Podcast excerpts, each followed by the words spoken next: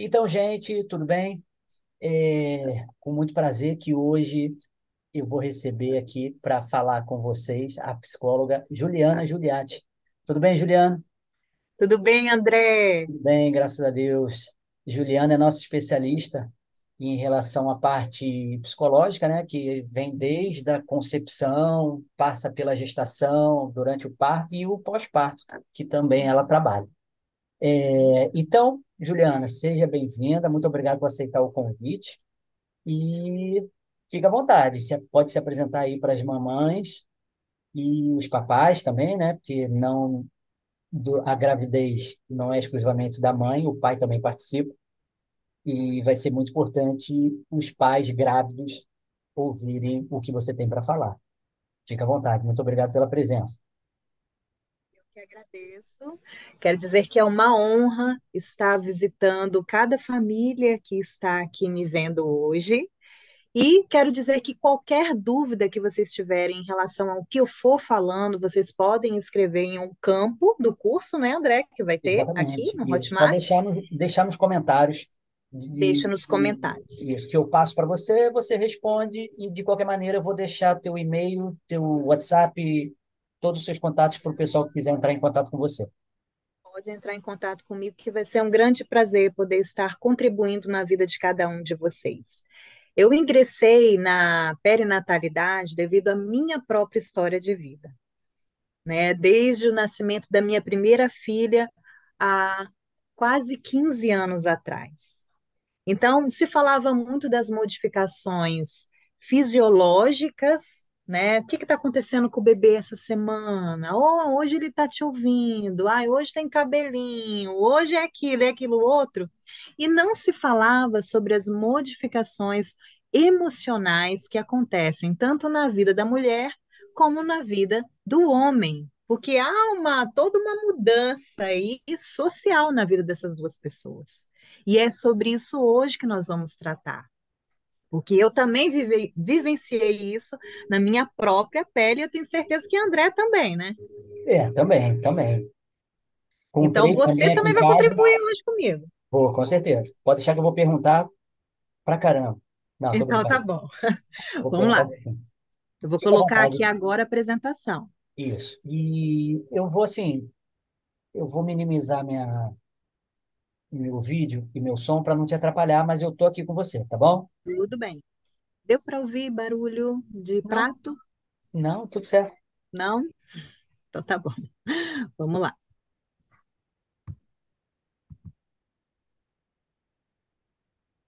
Ampliar. Ampliei a tela. Ótimo. Então fica à vontade, Juliana. Tô por aqui, mas eu vou minimizar, tá?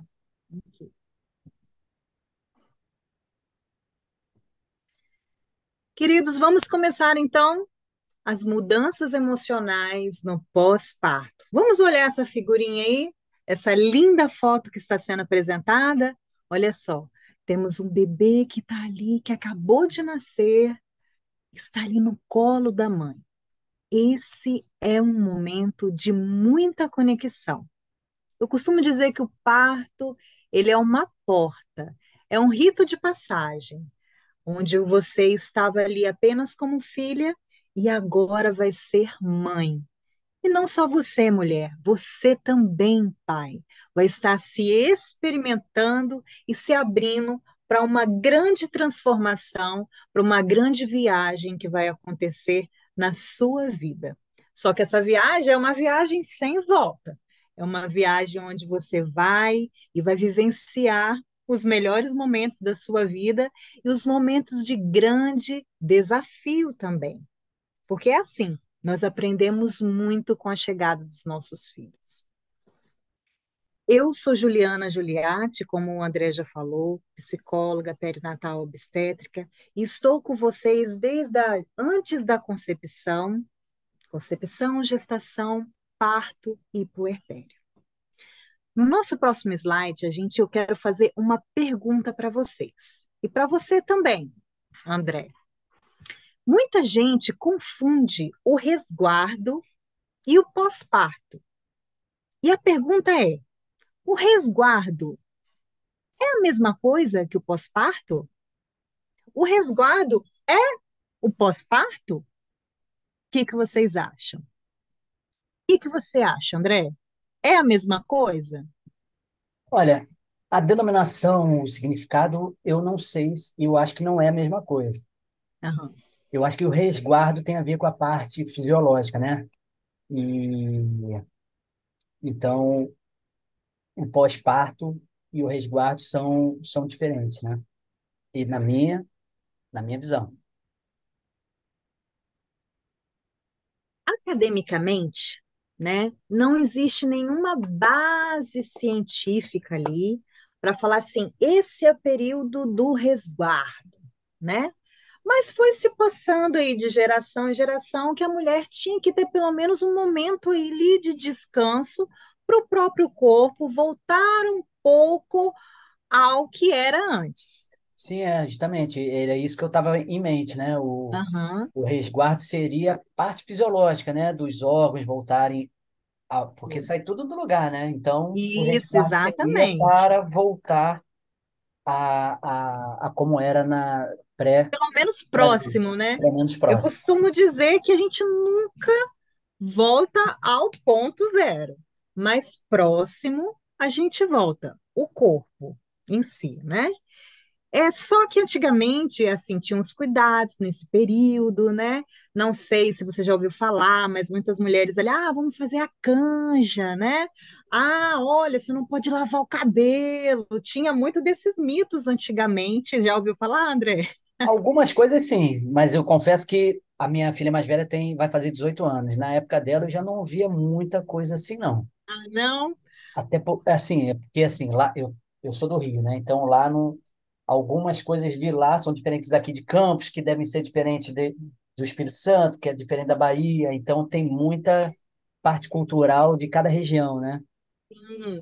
Então, assim, Exatamente isso. O resguardo, ele tem uma questão aí biológica, né, que se pede, né, é, que a mulher deve poupar ali o corpo dela, mas é, não é exatamente o pós-parto. O pós-parto, ele é muito mais do que aqueles 40 dias que é pedido de um certo repouso para essa mulher.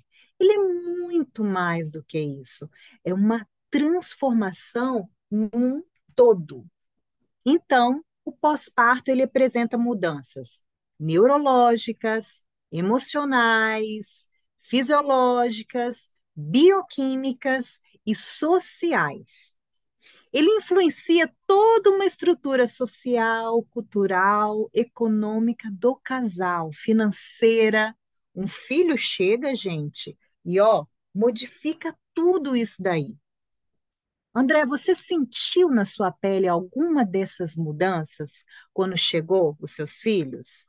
Ou não? Permaneceu tudo a mesma coisa, principalmente a parte financeira? Não, realmente muda muito, né? É, a parte financeira, com certeza, é uma das questões mais que pegam, né? Porque assim, é um investimento grande que a gente faz com, com o filho, né? E que é necessário, mas hum, que demanda muito da gente, né?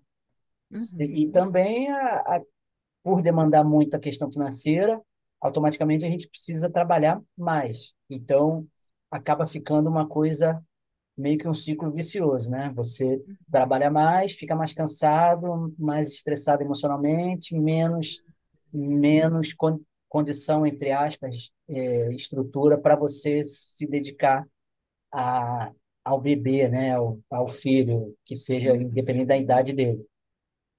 Você me fez lembrar de uma coisa, André. Durante a gestação, que é até importante falar sobre isso, a mulher ela entra mais nessa questão da maternidade e do gestar do que às vezes o homem. Só que o homem ele tem uma visão diferente. A mulher está preocupada com o quê? Nossa, daqui a pouco eu vou, vou começar a fazer um enxoval, eu vou pensar nas fotos de parto, eu vou pensar como que vai ser o meu parto, e começa a pensar nessas questões. Sim, O homem, ele começa a pensar, o que que eu vou fazer para pagar isso tudo? é por aí, né? Como que Por eu vou aí. fazer? Então, desde a gestação, às vezes o que que acontece? Às vezes a mulher percebe que o homem ele redobra o trabalho dele. Às vezes, alguns homens ficam até mais tempo no trabalho, e ela fica assim: gente, mas o que que aconteceu? Eu engravidei e esse homem agora parece que não para de trabalhar. É porque psiquicamente, às vezes inconscientemente, esse homem está vivendo uma transformação nele também para poder a chegada do filho. E ele se preocupa o quê? Nessa base. Isso eu estou falando de alguns homens, Sim, tá? sim. Lógico que hoje, tanto a mulher quanto o homem, eles estão aí também para auxiliar na questão financeira. Não é tanto somente a questão do homem, né? O- os dois estão ali. Há aquelas mulheres também que estão mais pela casa, pelo filho, o homem ele supre mais essa questão financeira, e tudo bem. Só que o que a gente vê é que a mulher ela se envolve mais com essas questões né, que são pequenas, mas que são assim, o enxoval, né? Olha isso, e começa a puxar esse homem para vinculação com esse bebê, e ele já pensa o que eu tenho que fazer para suprir a necessidade da minha família. Né? Então, aí a gente já nota que desde a gestação já começa as mudanças, que não é só lá no pós-parto, é desde a gestação ou antes até da concepção.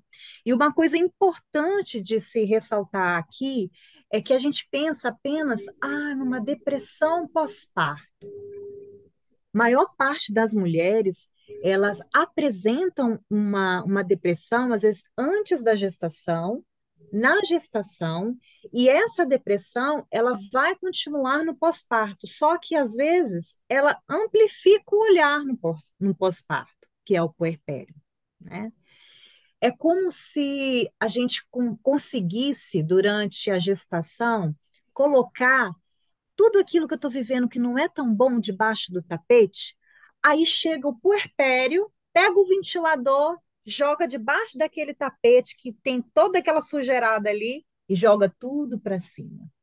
Sim. Tem até aquela música que, que um pedacinho dela é bem assim: nada ficou no lugar. Eu quero quebrar essas xícaras. Eu lembro muito do pós-parto quando eu escuto essa música, porque a sensação é que, peraí, quem eu sou? Tá tudo mudado. A minha rotina mudou. E quando a gente fala sobre mudanças neurológicas, é porque realmente acontecem mudanças neurológicas. O cérebro ele muda até de tamanho o cérebro da mulher. Então, ele precisa mudar de tamanho para que ela possa o quê? Amplificar novas habilidades para esse bebê que chegou. Vocês irão construir novas habilidades. Então, de vez em quando, a mulher começa a ficar meio esquecida desde lá da gestação. Vocês podem perceber aí. Eu tenho certeza que alguém está falando assim, verdade, como eu estou esquecida. O seu cérebro está em mudança e ele precisa disso. Mas a gente fica muito ligada quando o bebê nasce. Um chorinho, às vezes, de longe, a gente já está ligada. Por quê? O próprio organismo se preparou para isso. A gente fala que muitas mulheres, né, eu atendo muitas mulheres e vejo isso se repetindo, elas entram no banheiro para tomar banho, na hora que liga o chuveiro, escuta o bebê chorar. Aí corre para ver se o bebê tá chorando, chega lá, o bebê tá tranquilo dormindo. Aí vai, abre de novo o chuveiro e escuta o bebê chorar de novo. Aí por fim ela, não, não, deixa eu tomar um banho. Aí na hora que ela volta, o bebê realmente estava chorando. Mas assim, ela tá tão ligada é, emocionalmente, psiquicamente em estado de alerta para esse bebê, né, que é a própria proteção, né, para proteger esse bebê, que ah, o tempo todo ela está assim em estado constante e o cérebro ali ligando o sinal vermelho.